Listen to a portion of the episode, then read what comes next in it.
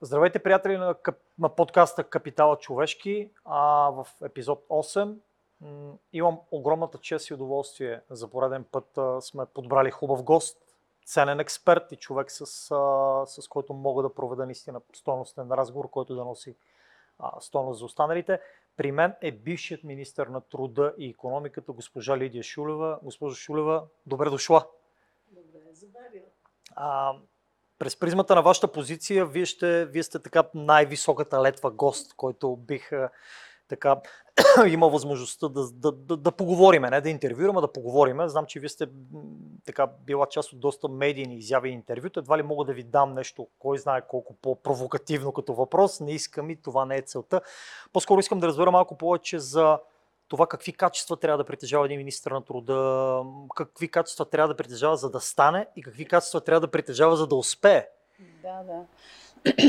ами, така, доста предизвикателно представяне пред, направихте, така че ще трябва да се опитам да бъда на висотата на вашето представяне преди малко.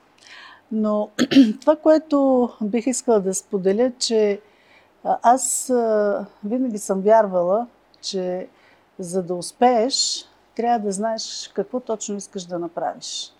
И не само да знаеш какво точно искаш да направиш, а трябва да можеш да го формулираш и трябва да можеш да обясниш как това нещо, като го реализираш, какво ще донесе, какво ще промени и защо трябва да го направиш. А това са едни доста прости въпроси, на които по някой път много хора не могат да намерят отговори. И а, да можеш наистина да формулираш идеите си, за да ги реализираш, е, бих казала, първата стъпка към един успех, който искаш да постигнеш. А вие кога намерихте отговорите на тези въпроси? Защото м- според моя опит като вътрешен HR ми е показал, че а, хората достигат определена професионална и личностна зрялост, не а, с оглед на годините, които са доживели, а с оглед на събитията, които са им се случили. А, вижте, това, ако се върна в годините назад, а, мен винаги са ме мотивирали а, някакви нови неща. Винаги предизвикателства, пред които трябва да се изправя и трябва да ги преодолявам, е било нещото, което съм искала да правя а и съм имала шанс да го направя. Защото, може би, хората се делят на, на две групи. Едни, които така обичат да следват някакъв предварително начертан път и имайки този предварително начертан път, върват по него. А други, които предпочитат новите неща, неща, които не са правени, предизвикателства – и лично мен това, което винаги ме е ужасявало, е ако започна някаква работа, най-много съм се страхувала да не вляза в един коловоз, да, да вляза в железния път, от който няма измъкване и от който път нищо не можеш да промениш. А, така че това, което мен лично ме е мотивирало е да бягам от статуквото, да търся промяна, да, и разбира се, не промяна самоцелно, uh-huh. а промяна, която води до един нов резултат, който искаш да постигнеш. И не случайно в самата дума проект има някакво предизвикателство, има съдържание на някакво творчество, което човек трябва да постигне, поставяйки си за цел да, работи или да създаде даден проект. Така че аз лично спадам към тая втора група хора, които през целия си живот съм имала шанса да се занимавам на няколко пъти с напълно различни нови неща и да се изправям пред предизвикателства, които е трябвало да преодолея. Знаете ли, харесва ми това, че, ми, че казвате, че имате шанса, а не че имате късмета а, защото шанса се дава на подготвените хора и на тези, които са направили впечатление. Нали така? Вижте, а... късмет не мога да кажа. Шанс е нещо, което наистина ти можеш да реализираш, можеш да го видиш. И да го реализираш. А не да го търсиш по земята, Да, дали ще да. намериш 5 стотинки. А трябва да имаш стремеж, за, За да това, можеш. за, това, как, да. за това направих и това допълнение с късмета, защото много хора, а, включително и аз като HR съм виждал, че ако имам късмет, ще отида на тази позиция или ако имам късмет, ще направя това. За това ми беше хубаво и знам, че е важно и за аудиторията да разберат, че човек има нужда не от късмета, от шанс, който да, оправдае. Така е. Наистина шансове, те се появяват, но много често се появяват и когато човек ги търси. А, защото ако ти си стоиш така и си спиш, грубо казано, на една позиция, е 100% сигурно, че няма да го видиш този шанс. Той, той трябва да се търси съвсем а, така целенасочено, бих казала. Но да се върнем на въпроса, който ми зададахте в началото. А, с тази нагласа, за която ви казах, че винаги съм се отнасяла към новите предизвикателства, а, влязах и в правителството на Симеон Сакско-Бургоцки през далечната 2001 година, 20 години по-рано. И а, тогава влязах с нагласата, аз всъщност дойдох от бизнеса и бях менеджер на голяма компания. И тъй като бях много далеч от политиката, влязах с нагласата, че ще работя пак като менеджер, само че а, на по-голям мащаб.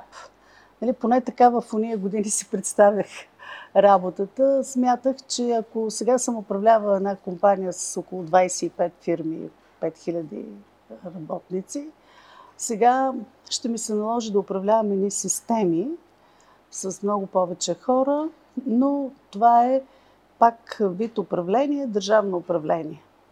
Разбира се, в правителството и въобще в политиката не е точно така.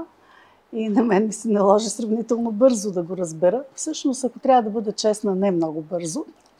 Малко, може би, по-бавно го разбрах. Но така или иначе, може би ще стане дума да разкажа. А, това обаче, а, което ми се случи в тези години, е, че аз станах социален министр, идвайки от бизнеса. И до онзи момент а, министри на социалната политика са били главно хора от синдикатите. И за тях аз бях едно много външно лице, което, начин на мислене е което, което предизвика сериозно недоверие. От друга страна, от средите на бизнеса си казвах, аха, имаме наш човек и това те натоварва с много по-големи очаквания. Така че и от двете страни трябваше да се справя с много големи очаквания. По, по, по нашите ширини, ако някой каже имам наш човек, това са огромни да, това очаквания. вече е доста голямо очакване. Но тогава България беше изправена пред най-голямата безработица в цялата си история. До сега. 19,7%. По-голямо от 97 година ли? Най-голямата беше 2001. 19,7% и над 700 хиляди безработни. Това е пика на безработицата в България 2001 година. И освен това, освен че а, с този голям проблем, правителството беше поело ангажимент да се създадат нови 200 хиляди работни места.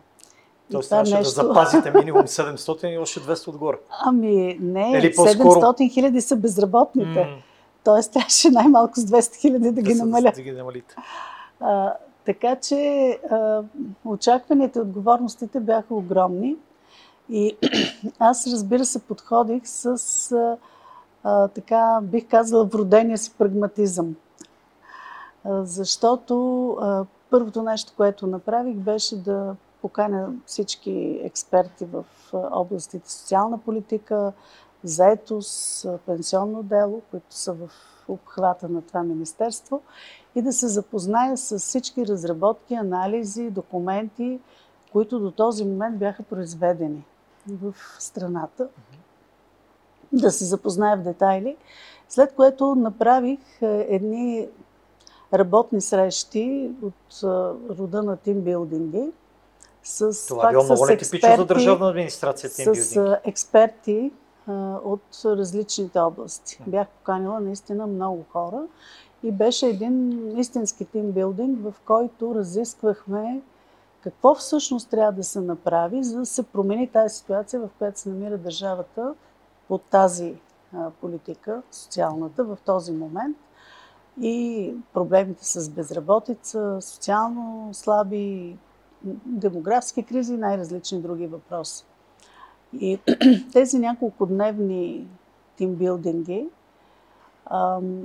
и това, което се дискутираше и излезна като резултат от тези срещи, на мен ми помогна да се ориентирам добре в обстановката и да бъда уверена, че политиките, които от тук нататък ще следвам, отразяват мнението на много широк кръг експерти, които споделиха своите виждания за това как и по какъв начин трябва да се направят промени. А получихте ли единодушие, когато съберете толкова много хора? Как в никакъв случай, единодушие? напротив, напротив, единодушие изобщо не се е получило. напротив, стана сблъсък на много гледни точки, на много мнения. Но, нали знаете, когато се прави така стандартен, да го наречат тимбилдинг, накрая винаги се прави някакво обобщение и се виждат сеченията, пресечните точки, как и по какъв начин аргументите са били в едната или в другата посока и винаги излиза един резултат, който дава ясна представа на, а, така се каже, баланса на мненията. Така че това, което се получи от тези дискусии и обсъждания, беше изключително важно и полезно за мен, защото ми даде една сериозна увереност за отправна точка в посоката, в която трябва да се върви. А вие сте била, вие сте била министър на две отделни министерства. Да. Къде беше Да. по-предизвикателно? Министерство Ами, на економиката или Министерство вижте, на труда? А, в самото начало Министерството на труда беше изключително предиз, предизвикателно, защото ако трябва да ви разкажа, след всичкото това, което започнах, трябваше да погледна административната структура в Министерството. И там беше тежък соц, ако мога да си позволя. Така едно такова клише. Нищо не беше реформирано. А в тези години ние се опитвахме да се присъединяваме и да хармонизираме законодателството с европейското. Току-що беше, бяха създадени законите за държавната администрация и държавния служител, но структурите в това министерство бяха наследени от социализма и нямаха нищо общо с европейските изисквания за държавна администрация. И това, което ми се наложи да направя в началото, беше една много сериозна административна реформа. Агент, а, нямаше агенция по заедостта по това време, имаше една служба, която се управляваше от един надзорен съвет от 27 представители на най-различни организации, каквито може да се представите. И тези хора не можеха да вземат решение почти по никакъв въпрос. Даже две години работеха с една 12 от бюджета на най-предишната година, защото не можеха да постигнат консенсус. И тогава си казвам как с тази структура а, ще се наложи да борим безработицата и да създаваме заетост, след като тези хора, които управляват тази отговорна за тези неща структура, тя не може да вземе никакво решение.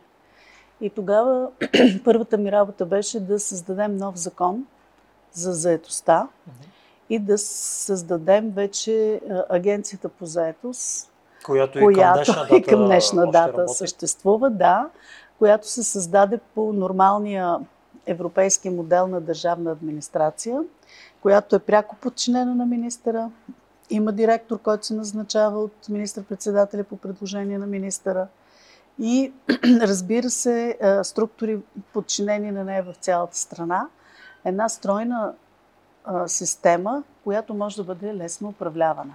И това беше първото нещо, което трябваше да направя, за да мога да гарантирам, че каквито и политики и проекти и неща да се направят в бъдеще, те могат да бъдат реализирани.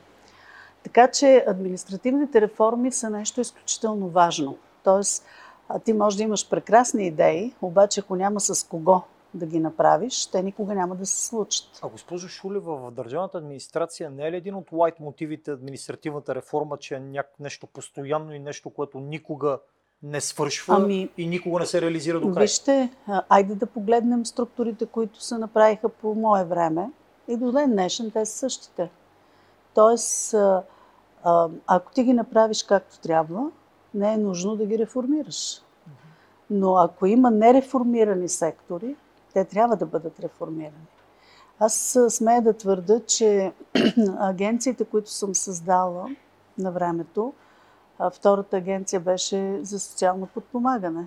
Там също заварих едни служби, в които хората бяха назначавани по места от кметовете, началника им се назначаваше от министъра, бюджетите идваха от министерство, пък влизаха в общините, пък не се знаеше къде отиват. Извинявайте, подобен тип хора се назначават, защото имат компетенциите да правят тази работа или по-скоро защото имаха...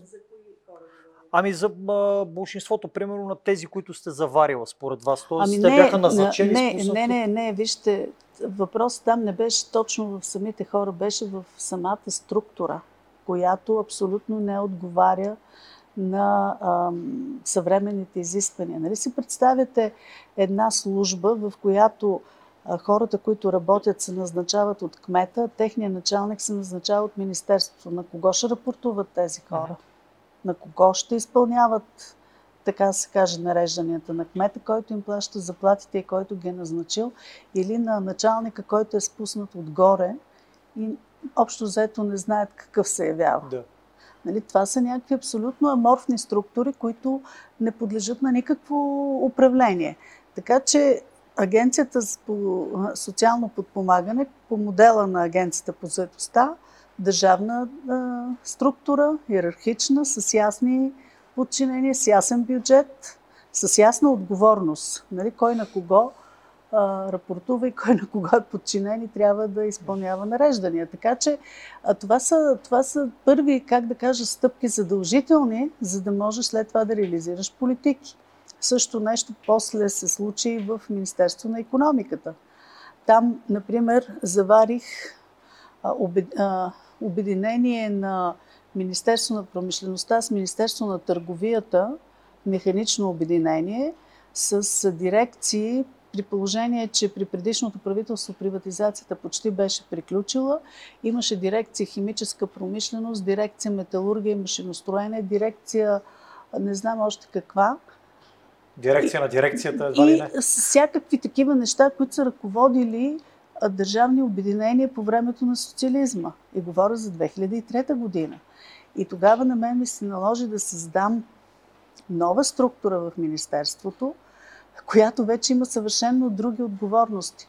Дирекция, която отговаря за малките и средни предприятия, дирекция, която отговаря за инвестициите, дирекция, която отговаря за външно-търговската политика, дирекция, която се занимава с индустриалните отношения. Изобщо нещо, което и до ден днешен е така. И под тия дирекции са съответните агенции, изпълнителни за малки и средни предприятия, за инвестиции. Тогава създадахме агенцията за обществени поръчки и така нататък. Това са структури, които и до ден днешен съществуват във вида, в който ги създавахме тогава. Така че това са инструментите за осъществяване на определени политики. Но съвсем друг е въпроса как създаваш политиките, които трябва да бъдат реализирани чрез тези инструменти. И тук е изключително, така бих казала, интересно това, което на, нали, на мен и на моя екип се случи да правим през годините, тъй като аз съм много щастлива от факта, че пак ще кажа, имах шанса да създадем и да реализираме проекти, които се оказаха изключително устойчиви във времето. Като казвам устойчиви, имам предвид, че са преживяли повече от едно, две, три правителства.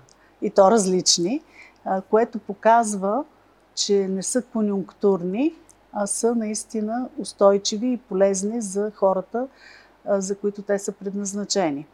И ако трябва да дам примери.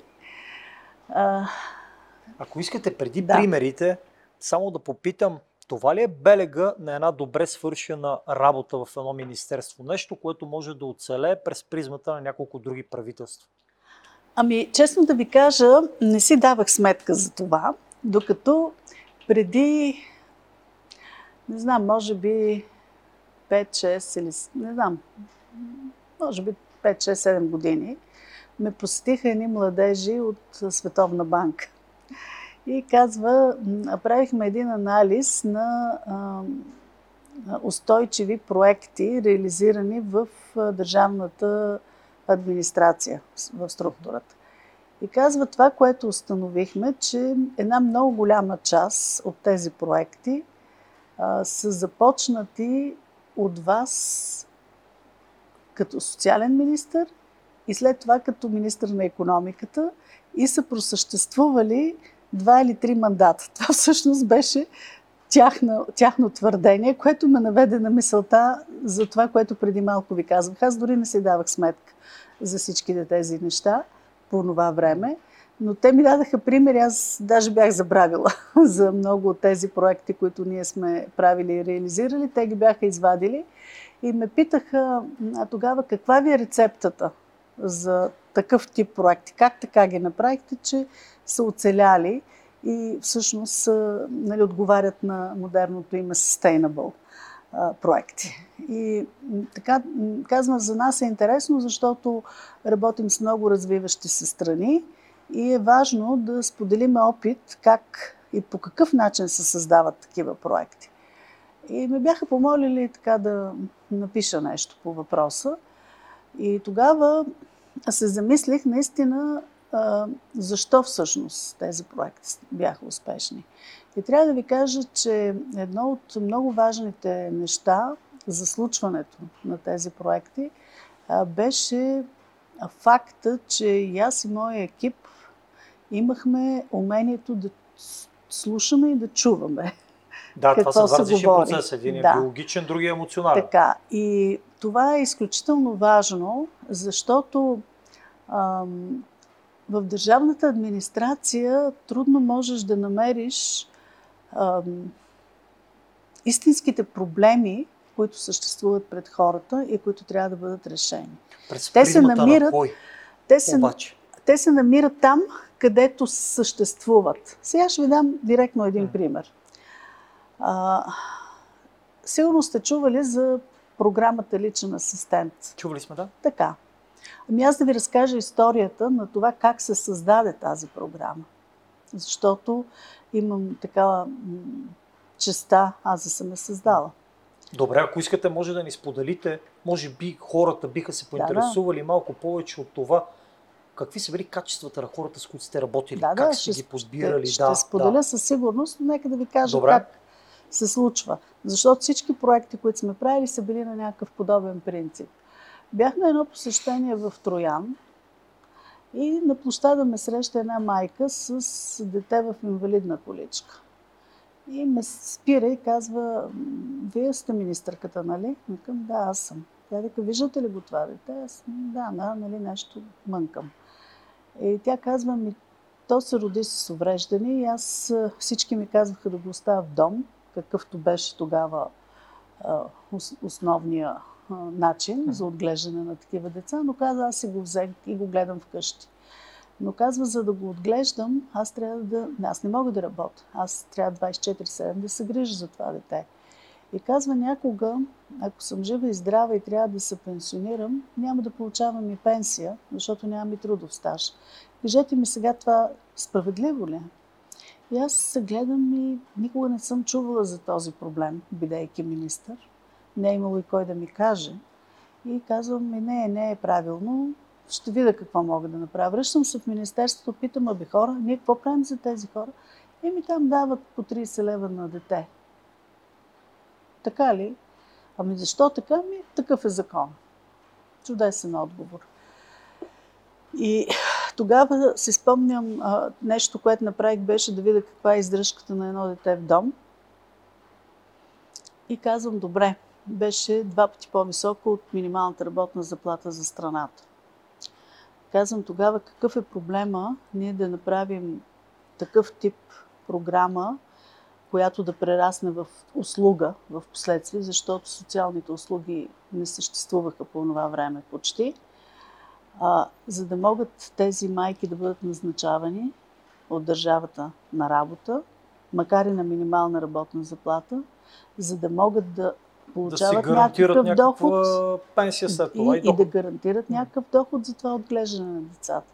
Е, костваше ми доста усилия, но аз съм много добра в сметките. И Вие сте инженер по образование, нали така? И, и, и финанси съм завършила, Ай, финанси. освен всичко друго. Така че успях да убеда Министерски съвет да задели необходимите пари и така се роди тази програма. Всъщност, не защото аз, видите ли, съм много умна, че съм я измислила, а защото можеш да чуеш проблема, да намериш решение, което няма и да го реализираш това решение. Това са три елемента, които са част от, така да се каже, постигането на някакъв успех и проект. Хващам се за това, което вашият а, сътрудник е казал, такъв е закона. Кое смятате, че е по-предизвикателно да се промени в Министерство, държавна администрация, менталитета и начина на мислене, да намираме решения, а не да дефинираме проблеми, или възможността да променяме закон след закон след закон? А, вижте, може би това, което казахте преди малко, да дефинираме проблемите. Много е важно не самоцелно да се променят закони, защото от едно самоцелно променяне на закони и, как да кажа, в много случаи дори лобиско променяне на закони, не се случва никаква Някои закони промяна. се променят през 3 месеца. Едва да, и това е изключително голяма неустойчивост. По-скоро трябва да се видят проблемите, обхвата, какъв е нададения проблем, дали е частен случай или е а, много по-широко засягаш определена група хора. И а, необходимо ли е а, законодателна промяна или е необходимо, примерно, а, промяна в изпълнението. Защото по път ние имаме не много добри закони, но нямаме почти никакво приложение на тези закони по различни причини. Така че а, процеса на законотворчество и на реализация на законите е така много различен. И не случайно, примерно, нашето правителство, ние успяхме да хармонизираме цялото българско законодателство с европейското и успяхме да направим законите в съответствие с европейското законодателство, но трябва с много голямо съжаление да кажа, че все още тези закони не се прилагат както трябва. Значи проблема не е закона, тази... проблема е начина на мислене за това, че да се намери вратичка да не се приложи. Ми, вижте, те, те са много компонентите.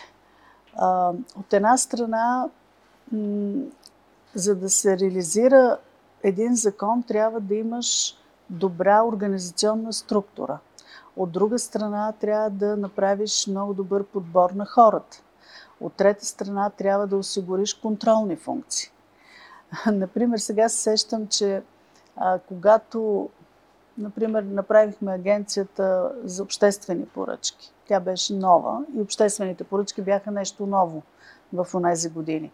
А, бях помолила а, една от агенциите на ООН, която работеше в България, UNDP, да ни помогне да се създаде един наръчник, който да помогне на държавната администрация с всякакъв вид предварително създадени документи, помагала по целия процес на една обществена поръчка, която от една страна да помогне на хората, които ще кандидатстват, от друга страна да помогне на държавната администрация да може да прави оценка и, и да има някаква унификация на цялата документация. Тоест, ето давам ви пример как ако един закон може би сам по себе си е много добър, но ако не създадеш инструментариума на администрацията, която трябва да го прилага и не го направиш по правилния начин, то остава мъртъв.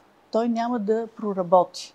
И може би в това са много от проблемите, които съществуват в нашата страна. А и това, което трябва да кажа е, че има и много повърхностно отношение от страна на министерските екипи към подобни проблеми, които съществуват по отношение на прилагане на законите. А това повърхностно отношение идва поради липса на компетенции, липса на ангажираност? Ами. Или по-скоро мисля, менталитетът че, е такъв? Мисля, че поради липса на ангажираност. Някак си в последните години това, което, с което започнах, което винаги така съм мразила и ненавиждала, нали, да стоиш в едно статукво, за мен то винаги е олицетворявало някакъв застой. Тоест, заварваме някакво положение и сме на принципа, че който не работи, не греши. Тоест, каквото е, такова ще го оставим, за да направим някоя грешка. Пък като дойдат другите, ще и го като мислят дойдат те. другите да го мислят. И това а, стоене в едно стат... крепене по-скоро на едно статукво, води до един абсолютен застой. И това е нещо, което аз лично винаги съм се борила и, и, сега така ме възмущава, защото а, имаме а, прекрасни възможности да а, създадем много неща, а, просто трябва да излезем от тази а, зона на комфорт на крепене на статукво. Трябва да се търсят всички тесни места, трябва да се правят необходимите промени и трябва да имаш смелост за това да ги направиш. Да, да, но това нещо изисква усилия, пък по Да, нашите ширини така е. никой, не, никой не иска да полага допълнителни Ами, усилия. И нещо друго, госпожо Не Шулева. е само, а, вижте, аз трябва да ви кажа, че не съм съгласна Аз не с- искам да с абсолютизирам, вас. Да. вероятно не са всички, но Ами- большинството са така. Ако продължаваме това нещо да го твърдим, няма да стигнем до добър край. Аз по-скоро залагам на това, че има а, много хора, които са готови да променят нещата. Просто те трябва да бъдат на подходящите места. Аз а, лично. а, Къде мога да кандидатствам на такова място? Аз имам желание, имам интерес, имам възможност, смятам, че имам някакъв опит имам амбицията да Ами- променя някакви неща. Къде мога да намеря възможности, за да реализирам Вижте, това възможност има навсякъде. Възможност има навсякъде. Всеки на каквото и място да се намира, може да променя нещо. Аз съм абсолютно убедена в това. Защото вие ме попитахте да кандидатствате. Трябва да ви кажа, че, например, моите секретарки, две секретарки в Министерството на труда, бяха едни момичета, които се явиха на конкурс. Абсолютно без никакви протекции. Не само те. Те се явиха страшно много по обява във вестник. И се направи подбор. И а, момичета се явяваха там на този подбор. Накрая дойдоха няколко човека при мен. Аз избрах две. Едната, едното момиче е от 2001 година, все още секретарка в Министерство на труда и социалната политика. Все още. Другата секретарка. Харесва секретарка, така е останал. И изключително полезен човек, изключително на място. И това е човек без каквито и да било връзки от конкурс от Вестник. Защото казах къде да кандидатствам. И ето тези хора, нали, се, всеки им е казвала, бе, вие 2021 луди ли сте? къде са тези нали, че можете да станете нали, секретарка в Министерство от обява Вестник, без ramена, връзки М. и не знам още какво. Да, ето факт. Така че на, а, не, аз пак ви казвам, в момента не мога да ви кажа, нито знам какво точно искате да променяте, защото е много широк спектъра на промените. Но а, така или иначе, а, ако трябва да се върна към началото на нашия разговор, глеждайте се за шансовете. А, Опитвам се Търсете да- ги. В момента предизвикваме един шанс с Да, вашия разговор. Търсете ги, шансовете винаги могат да се намерят. А, това, което аз е, преди малко исках да споделя, понеже ми бяхте задали един такъв въпрос а, за екип. А, когато са ме питали на какво се е дължал така успеха в някои области, нали, в които сме работили, а, връщам се назад в годините в моята лична фирма, която още 1991 година съм създала. Все пак аз съм предприемач. Като от, от първите. А, и минавам по-нататък през управление на големи структури и така нататък. И Министерства, Министерства 2. А, ключа на, на моя успех е бил екипа, с който съм работила. Но, може би, ако трябва да отлича някакво свое качество като най-важно и ценно, бих казала, че това е устата ми към хора. По някакъв начин, не знам как, имам много добър усет към хора. И успявам да намеря винаги хора, които, а, на които мога да се доверя, които знам, че ще свършат отговорно работата, за която а, са наети. Или по-скоро не толкова използвам думата наети, с които ще бъда в един отбор. И а, как да ви кажа, почти не мога да се сета за случаи, в които да съм се разочаровала. С изключение на случаите, в които съм си позволявала да направя компромис. А, когато, когато съм си позволявала да направя компромис с вътрешното ми чувство за, така се каже, за даден човек и поради някакво стечение на обстоятелството е трябвало да направя компромис, винаги така да се каже, не е било за добро. но, но като цяло, екипите, с които съм работила през целия си живот, са хора, които са ми приятели и до ден днешен, с които имаме едни изключително коректни и много добри отношения в годините. И нито аз, нито те са ме предавали и винаги сме разчитали един на друг и сме били един за друг и един с друг. И това е, бих казала, основен ключ за успеха на един екип. Ако иска да направи особено, когато говорим за промяна. Защото промяната винаги е съпроводена с страшна съпротива. И за да преодолееш една съпротива, трябва да имаш много силен екип, който да стои зад гърба ти, а и ти зад тяхния. Uh-huh. Така че всичко, което съм постигнала и в двете министерства, го дължа на прекрасния екип, с който съм работила. Но съм имала, пак ще кажа, шанса да направя подбор на този екип. Тоест, вие сте не всеки, възможността да, да, да не всеки, екипа си. Не всеки има тази възможност, а това е уникална възможност и ако се възползваш от нея по правилния начин, това нещо може наистина да ти гарантира успех. Добре, вие като човек, който преди да вземете този пост, идват от бизнеса. Да. Бизнеса работи с тотално различна динамика, срокове, а, нагласи, да, е. а, компетенции, а, мотивация вътрешна, ако щеш. Да. А, как успяхте да се впишете в нещо, което от пета скорост е на да. първа, максимум втора? Много трудно беше. А, просто в началото а, направо казано полудявах не можех да си представя, че всичко се движи толкова бавно, че е, това нещо ме владяваше.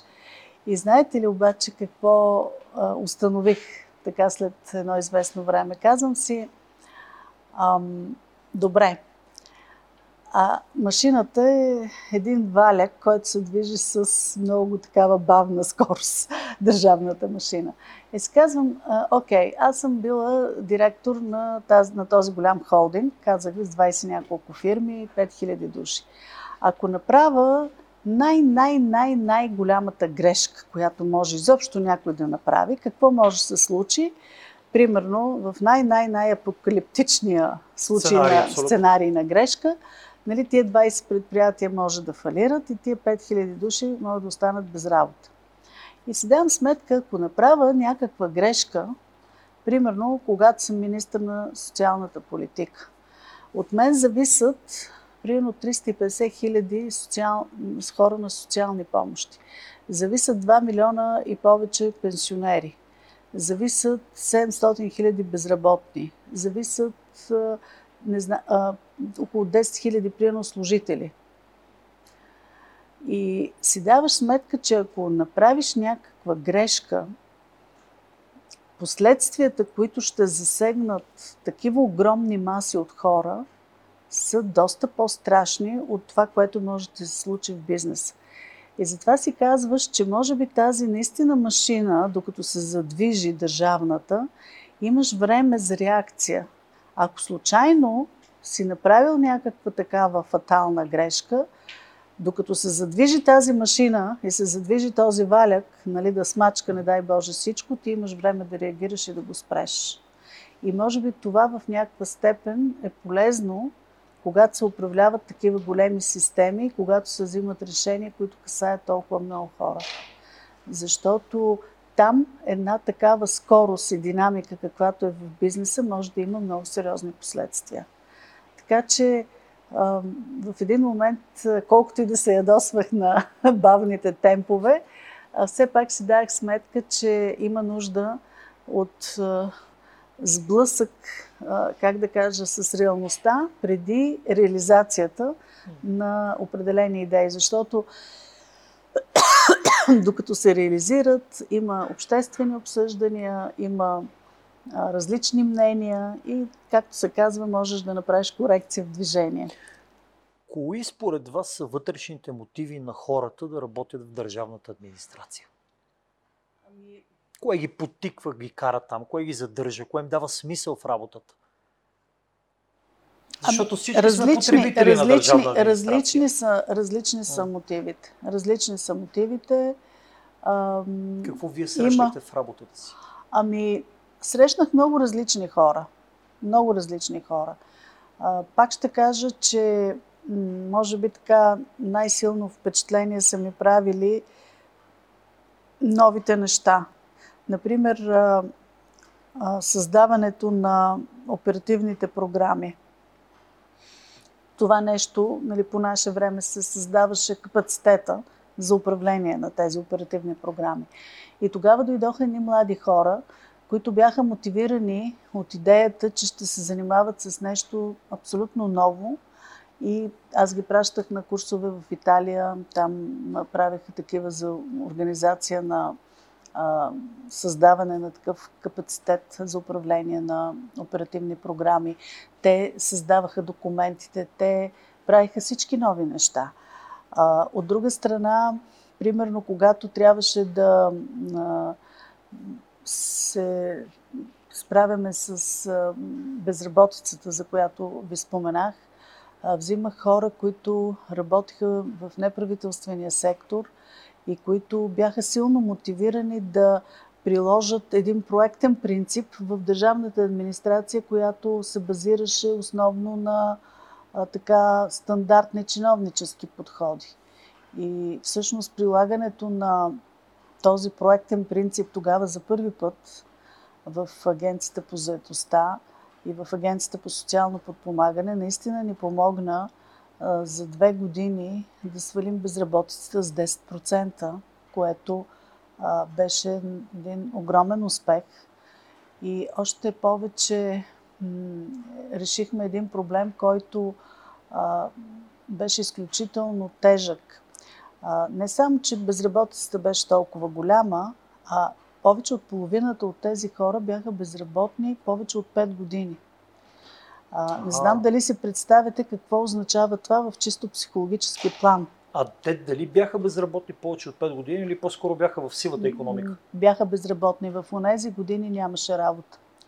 Сега се сблъскваме с другия проблем, че няма работна ръка. Тогава предприятията се приватизираха, затваряха. България все още нямаше инвестиционен рейтинг и не беше на картата на, на, на Европа. Нямаше чужде, достатъчно инвестиции в България, просто нямаше работа. И тези хора не можеха да намерят работа. И за 5 години ти губиш мотивация, губиш трудови навици. Ако си останал в България. Ами да, тогава, хора...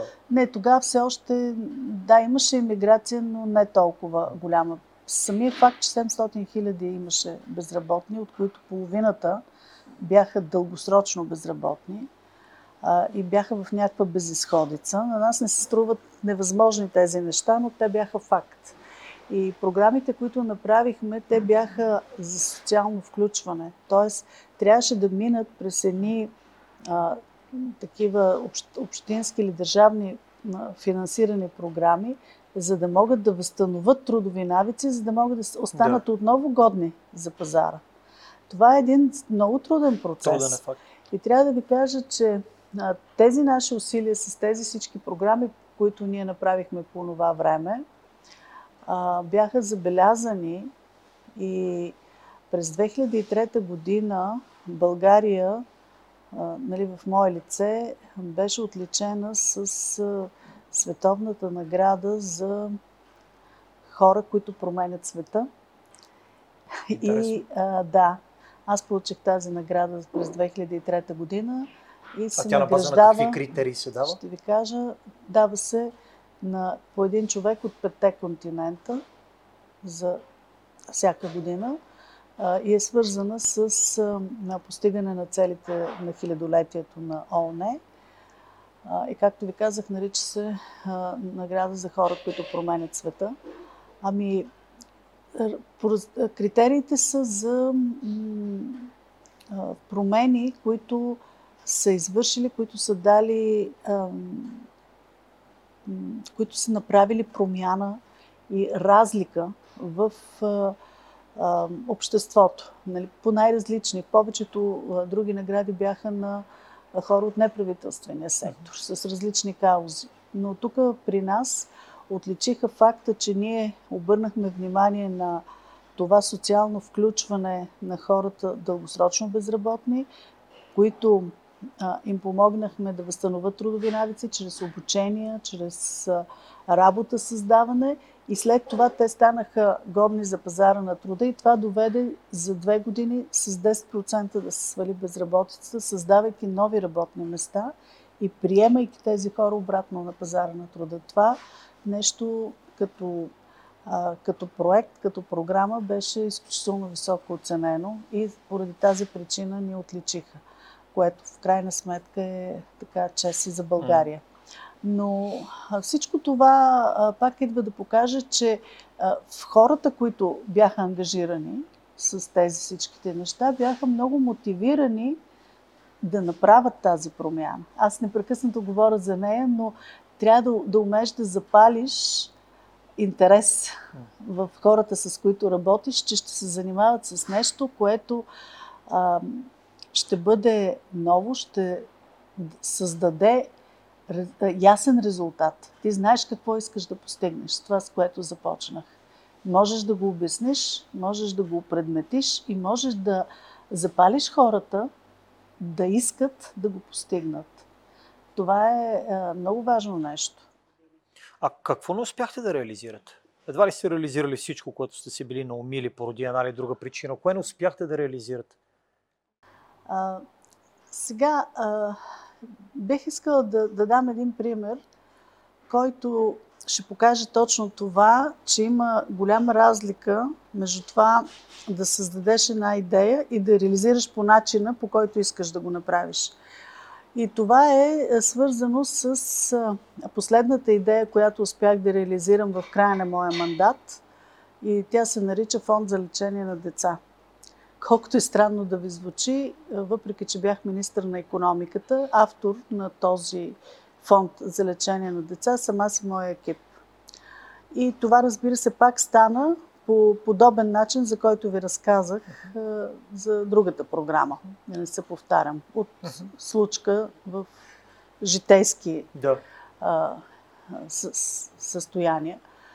Създадахме фонда за лечение на деца, като идеята ни беше в този фонд да има, да, да развиеме, освен участие на държавата а, с средства, защото аз не можех да се представя как е възможно ние да не можем да осигурим средства за лечение на деца в една държава, в която демографската криза е най-големия проблем. И това трябва да е стратегия и фокус. А, така. И, ние, и, и нашите деца, за да ги лекуват в чужбина, правят какви ли не кампании благотворителни и ако имат късмет да съберат пари, ще живеят. Ако не, не. Което е просто безумие. Както и да е, създадахме го този фонд, но моята идея беше да стимулираме наистина благотворителността по един нормален европейски начин. Аз преди да вляза в правителството бях член на управителния съвет на една фундация, тогава се наричаше Помощ за благотворителността и те бяха по един английски модел благотворителност по ведомост. Мгм. Тоест, мо- можеш да даряваш някакви закръгления, стотинки или левчета До от заплатата. заплата е да, месечно. ежемесечно. И моята идея беше да стимулираме работещите в България да отделят стотинки, левчета всеки месец по ведомост и да влизат в този фонд. Пари, които заедно с държавата да помогнат за лечението на децата. А, и поради тази причина искахме да има обществен съвет, който да осъществява контрола за това как ще се харчат тези пари, защото те все пак са и обществени пари, нали, които са вътре в този фонд. Направихме включително закон, който освобождава от данъци и физическите и юридическите лица, които внасят пари в този фонд. И то абсолютно цялата сума, която ще се внесе в този фонд, е освободена от данъци. Цялото нормативно уреждане на този въпрос го направи моя екип. Извинявайте, но за съжаление не ни стигна времето да се реализира по начина, по който ние искахме. И когато отиде в Министерство на здравеопазването, със съжаление трябва да кажа, там подходиха доста чиновнически към този проект и не случайно в последствие имаше доста скандали, свързани с този фонд, което а, така остави в мен едно сериозно неудовлетворение. Извинявайте, от факта, да, от факта, че тази идея не можа да се реализира по начина, по който бяхме я замислили. И то защото нямахме достатъчно време, за да гарантираме, че това нещо ще се случи по този начин. И когато хората, които създават един проект, го дадат на други, които не го припознават като техен, естествено, той никога няма да се случи по начина, по който ти си представил. А не трябваше ли този проект да се създаде от работни групи от двете министерства? Ами вижте, имаше някакси в началото пак голяма съпротива. Това, за което вие казахте за български менталитет, първата работа на много хора е да кажат как няма да стане. И първото нещо, което срещнах като съпротива, беше, че това не може да стане. Че няма нормативни документи, че няма това, че няма онова, че няма трето, че няма пето. Тоест имаше доста така негативно отношение от самото начало. И в крайна сметка, а, с подкрепата, разбира се, и на министър-председателя, ние го направихме и искахме този фонд да продължи да съществува. За съжаление, те го закриха вече. Не знам дали Той беше свързан май с малко скандали.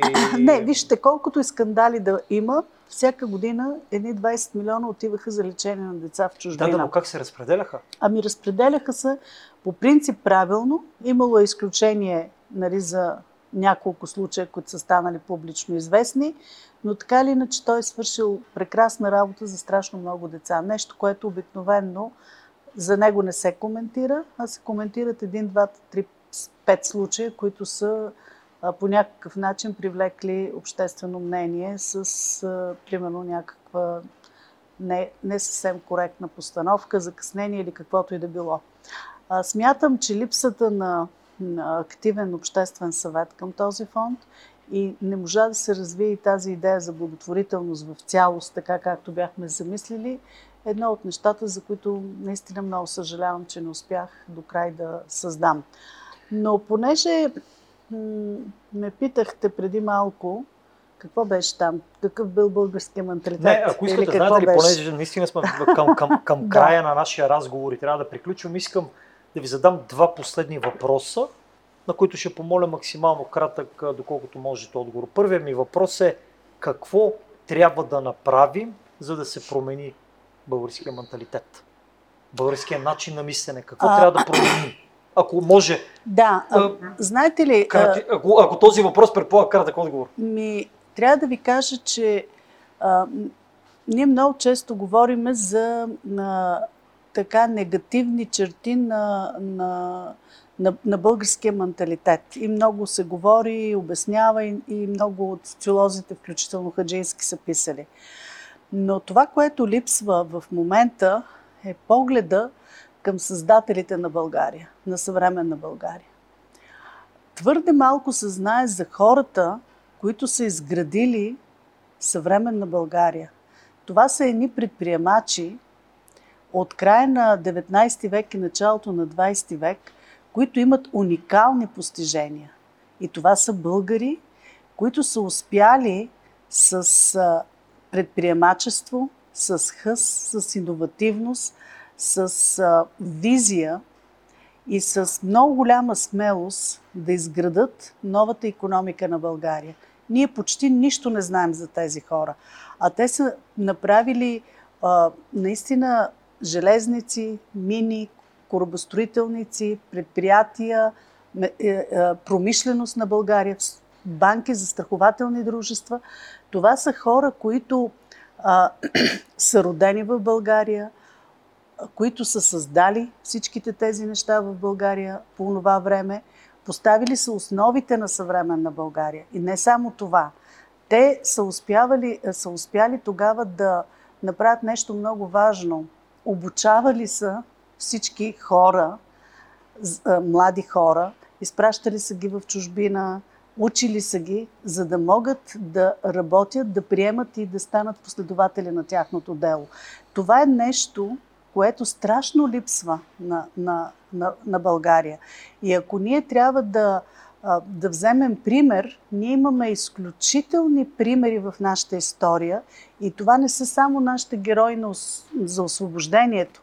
За мен това са истинските патриоти на България, са хората, които я създадаха. Съвременната България, които направиха хора като Пенчо Семов, когато са наричали Балканския Рокфелер – който е имал редица огромни промишлени предприятия, банки, застрахователни дружества и едновременно с това е създал и оставил страшно много а, институти, които е създал а, за благотворителност, излучил страшно много деца в чужбина, които са учили в България. Изобщо оставил един много, много съществен белег в българската история и економика.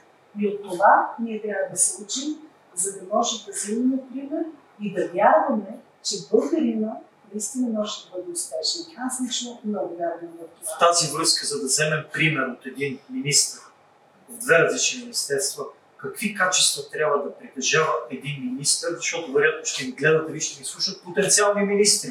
Какво, какво съвсем накратичко може да кажат? Какви качества, човешки или професионални, трябва, трябва да притежава? Трябва да кажа, че първо трябва да, да има, да, да бъде изключително чувство за отговорност. Второто нещо е, трябва да може да взема решения и да реализира тези решения. Трябва да създава добри екип, с които да работи и да стои за тези екипи, когато има възложена определена задача, не да се излива с тях. А, така че взимането на решение и носене на отговорност за мен са едни от качествата, които задължително не само един министър, а един ръководител трябва да има. Без тези качества много трудно би могъл да реализира каквато и да било реформа. Така че трябва действително в крайна сметка, като се замисля, винаги се носи отговорност за много хора, и не постоянно да вземат много решения. Трябва да можеш да кажеш това. Страхотен завърших на нашия разговор, приятели. Бих искал да благодаря на нашите основни партньори Плеги и Work and Share и бих искал да поощря всеки един от вас, който би искал да стане наш партньор, а, да се свърже с нас на уречените за това места. Винаги има начин, ще намериме начин. А, надявам се, че смисъл, който даваме а, е, носи смисъл и на вас. Така че продължаваме напред благодаря, че ни гледате, че ни слушате и до нови срещи. Довиждане!